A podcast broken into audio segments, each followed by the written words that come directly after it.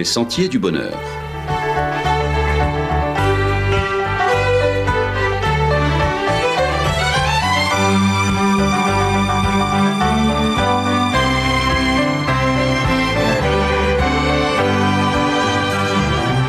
Une émission qui vous apporte un message d'espérance, de paix, de joie et de confiance.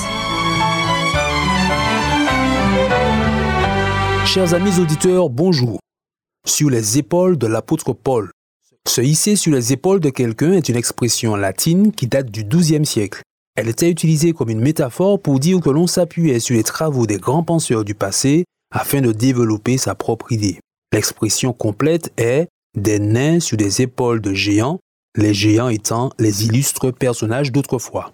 Au fil des années, la formule a été utilisée par divers auteurs et scientifiques comme Blaise Pascal ou Isaac Newton. Ils exprimaient ainsi leur dépendance aux travaux de ceux qui les avaient précédés. Aujourd'hui, l'expression est régulièrement employée dans le langage courant. Elle invite tout simplement à prendre de la hauteur pour partager la vision de sommités reconnus pour leurs travaux leur sagesse ou leur érudition. La station Radio France Inter diffuse depuis 2010 une émission hebdomadaire intitulée Sur les épaules de Darwin. L'émission développe le point de vue évolutionniste de la science concernant l'origine de la vie. Nous avons aussi l'exemple du célèbre scientifique Stephen Hawkins qui en 2003 a proposé à ses lecteurs de monter sur les épaules des géants il s'agissait pour lui de montrer comment les scientifiques d'aujourd'hui s'appuient encore sur leurs prédécesseurs pour fonder la science moderne. Dans un autre domaine, en octobre 2020, le chanteur français Patrick Fiori a écrit pour son dernier album une chanson intitulée Sur les épaules de mon père. Il chante ainsi Sur les épaules de mon père, d'ici je vois mon château, mon village et ses lumières, la buée sur les carreaux. Sur les épaules de mon père, je me sens bien tout là-haut. C'est mon refuge, mon repère, comme une plume sur son dos. Tous ces exemples montrent que cette expression est devenue courante. Aussi, les Sentiers du Bonheur vous proposent aujourd'hui de monter sur les épaules de l'apôtre Paul. Ce sera l'occasion de profiter de toutes les richesses qu'il a reçues de Dieu. Il les a partagées avec les premiers chrétiens, et cet héritage, nous l'avons dans les Écritures puisque plus de la moitié du Nouveau Testament est composé des lettres de Paul. Certaines étaient adressées aux différentes églises de l'Antiquité et d'autres étaient destinées à ses collaborateurs. Un corpus de 13 lettres a ainsi été formé et déjà au premier siècle, il était accepté et reçu comme la parole de Dieu. Cet apôtre n'a pourtant pas fait partie des douze disciples du cercle intime de Jésus durant son ministère sur la terre. Paul s'est converti au Christ après avoir rencontré le ressuscité sur le chemin le conduisant à Damas. Il s'y rendait pour persécuter des chrétiens. Oui, Paul mettait toute sa fierté dans son appartenance ethnique à la communauté juive, jusqu'à se féliciter d'avoir été, et là je le cite, si au concile le huitième jour, de la race d'Israël, de la tribu de Benjamin, hébreu né d'hébreu, quant à la loi pharisien, quant aux ailes, persécuteur de l'Église, irréprochable à l'égard de la justice de la loi. Malgré toute cette rigueur pour lui-même, le jeune Paul ne parvenait pas à trouver la paix du cœur, et pour cause, on ne la trouve qu'avec la grâce de Dieu, grâce sur laquelle il ne comptait pas. Et c'est donc lors d'une rencontre extraordinaire avec le Christ que s'est opérée pour lui la conversion. Sans son suivi, son baptême et le ministère que nous connaissons aujourd'hui. Sa vision de la vie en général et de la vie spirituelle en particulier a nourri des générations de croyants même si au départ, elle n'a pas toujours été bien comprise. L'apôtre Pierre le notait en écrivant dans sa première lettre, au chapitre 3, verset 16, Il y a des points difficiles à comprendre dans les écrits de Paul. Les personnes ignorantes et mal affermies en tordent le sens, comme celui des autres écritures d'ailleurs, et ce pour leur propre ruine. Aujourd'hui, on peut le dire, la contribution de Paul à la compréhension du plan du salut de Dieu est incontestable. Elle a même été décisive pour l'Église chrétienne. C'est grâce à son ministère que les premiers disciples du Christ ont pu renverser sans violence les barrières ethniques enfermant la foi en Jésus dans la seule culture juive. Paul a écrit aux chrétiens de la région de Galatie, Vous êtes tous fils de Dieu par la foi en Jésus-Christ, vous tous qui avez été baptisés en lui. Il n'y a plus ni juif ni grec, il n'y a plus ni esclave ni libre, il n'y a plus ni homme ni femme, car tous vous êtes un en Jésus-Christ.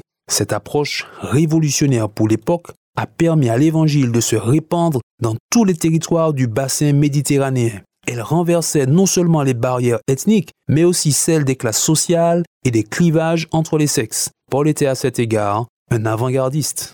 Aussi pour lui, le salut est l'œuvre de Dieu par Jésus-Christ et seulement Jésus-Christ. L'apôtre l'a expliqué à maintes reprises, le salut ne se gagne pas par des mérites personnels, des performances spirituelles ou des pèlerinages. Même le rite du baptême ne détient pas en lui-même un pouvoir salutaire indépendamment de la foi. Il a ainsi écrit aux Éphésiens, C'est par la grâce que vous êtes sauvés, par le moyen de la foi, et cela ne vient pas de vous, c'est le don de Dieu. Ce n'est point par les œuvres, afin que personne ne se glorifie, car nous sommes son ouvrage, ayant été créés en Jésus-Christ, pour de bonnes œuvres que Dieu a préparées d'avance, afin que nous les pratiquions. La foi de Paul est celle qui se traduit au final par des choix honorant le Seigneur au quotidien. Elle confirme la grâce de Dieu et entraîne le croyant dans une vie impactée par les valeurs du Christ. Toute l'œuvre de l'apôtre est donc centrée sur la personne du Sauveur Jésus. Il a reconnu en lui le Dieu créateur incarné dans la nature humaine. Cette croyance, partagée par les premières communautés chrétiennes, a été reprise en une poésie mémorable qu'il a insérée dans sa lettre aux Philippiens. Écoutez-la. Lui qui était vraiment divin, il n'a pas fait de ce rang d'égalité avec Dieu un sujet d'orgueil, mais il s'est dépouillé lui-même en prenant une forme de serviteur, en devenant semblable aux hommes et ayant paru comme un simple homme. Il s'est humilié lui-même, se rendant obéissant jusqu'à la mort, même jusqu'à la mort de la croix.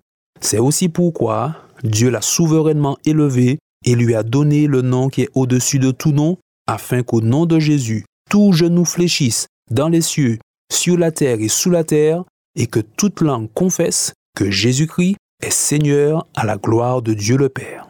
Dans cette lettre aux Philippiens, Paul invitait les chrétiens à s'inspirer du parcours exceptionnel du Fils de Dieu décrit dans ce poème. Ils trouveraient alors les ressources pour vivre eux aussi un parcours marqué par l'humilité, la fidélité, le désir de servir et Dieu et les hommes. Un poème qui peut bien sûr nous inspirer pareillement aujourd'hui. Quand l'apôtre parlait des saints, il parlait des hommes et des femmes vivants, ses contemporains qui évoluaient dans les églises avec lui. Il les voyait comme saints, malgré la distance pouvant exister parfois entre les principes de l'Évangile et sa mise en pratique. Il n'était donc pas question pour lui de prier quelqu'un d'autre que Jésus. Il écrit à son collaborateur Timothée, Il y a un seul Dieu et un seul médiateur entre Dieu et les hommes, Jésus-Christ homme, qui s'est donné lui-même en rançon pour tous. C'est là le témoignage rendu en son propre temps et pour lequel j'ai été établi prédicateur et apôtre. Paul encourageait aussi sans cesse ses lecteurs à chercher comme lui la direction du Saint-Esprit dans leur vie. Il leur disait, soyez remplis du Saint-Esprit.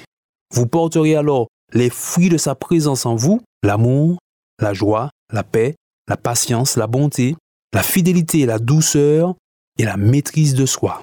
Dans le plan de Dieu, le Saint-Esprit est le guide, l'enseignant de la vie du ciel, laissé à tous les disciples sans exception. Enfin, sur les épaules de l'apôtre Paul, on ne peut qu'apprécier sa vision du retour de Jésus. C'était pour lui l'espérance bénie, celle qui nourrissait sa foi, l'encourageait et le soutenait. Déjà à son époque, les rumeurs de toutes sortes circulaient sur ce retour. Il avait pourtant écrit aux Thessaloniciens, Le Seigneur lui-même a un signal donné, à la voix d'un archange et au son de la trompette de Dieu descendra du ciel, et les morts en Christ ressusciteront premièrement. Ensuite, nous les vivants qui serons restés, nous serons tous ensemble enlevés avec eux sur des nuées à la rencontre du Seigneur dans les airs, et ainsi nous serons toujours avec le Seigneur. Ce retour est donc pour lui tout sauf discret. Il sera visible de tous, audible de tous, et marquera le point final à la vie sous cette terre de péché. La vie du ciel pourra enfin commencer. Une terre restaurée sera ensuite donnée aux enfants de Dieu. En ce jour, le Seigneur rassemblera, quoi qu'il en soit, ceux et celles qui lui auront fait confiance. Même les morts ressusciteront pour participer à ce qui sera sans aucun doute l'événement le plus grandiose de l'histoire. Pour Paul, sa présence à ce rendez-vous était l'enjeu majeur de sa vie. Ses lettres participaient à son enseignement et son exhortation à ce sujet. Aujourd'hui, cet enjeu demeure d'autant plus que le constat est partagé par beaucoup maintenant. Nos sociétés sont dans l'incapacité de nous offrir une paix et un bonheur durable. Sur les épaules de l'apôtre Paul, chacun pourra alors envisager un chemin de foi allant de progrès en progrès et ce malgré les difficultés de tout ordre. Sur ses épaules, nous pouvons encore repérer le chemin qui conduit à l'éternité, un chemin ouvert à toute l'humanité. Il passe inévitablement par Jésus, le Seigneur et le Sauveur de Paul, le mien, et je l'espère le vôtre également, soit dès maintenant, soit bientôt. À la semaine prochaine, chers amis auditeurs.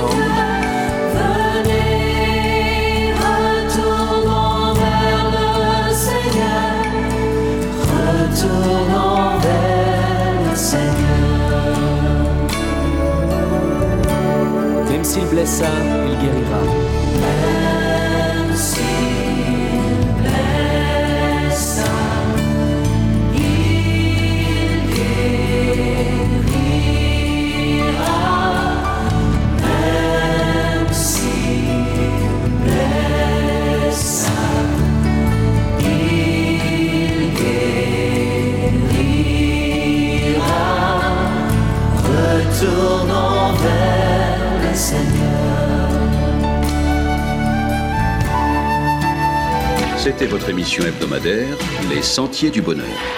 Un programme présenté par l'Église adventiste du 7e jour. Aimeriez-vous lire le texte de la causerie d'aujourd'hui? Demandez-le. Il vous sera envoyé gracieusement. Nous tenons également à votre disposition notre cours de Bible gratuit par correspondance. Nous le recommandons vivement à tous nos auditeurs. Écrivez-nous aujourd'hui même. Voici notre adresse boîte postale 50 97 282, le Lamentin CEDEX 2. Nous nous réjouissons à la pensée de vous retrouver à l'écoute la semaine prochaine à la même heure. À bientôt.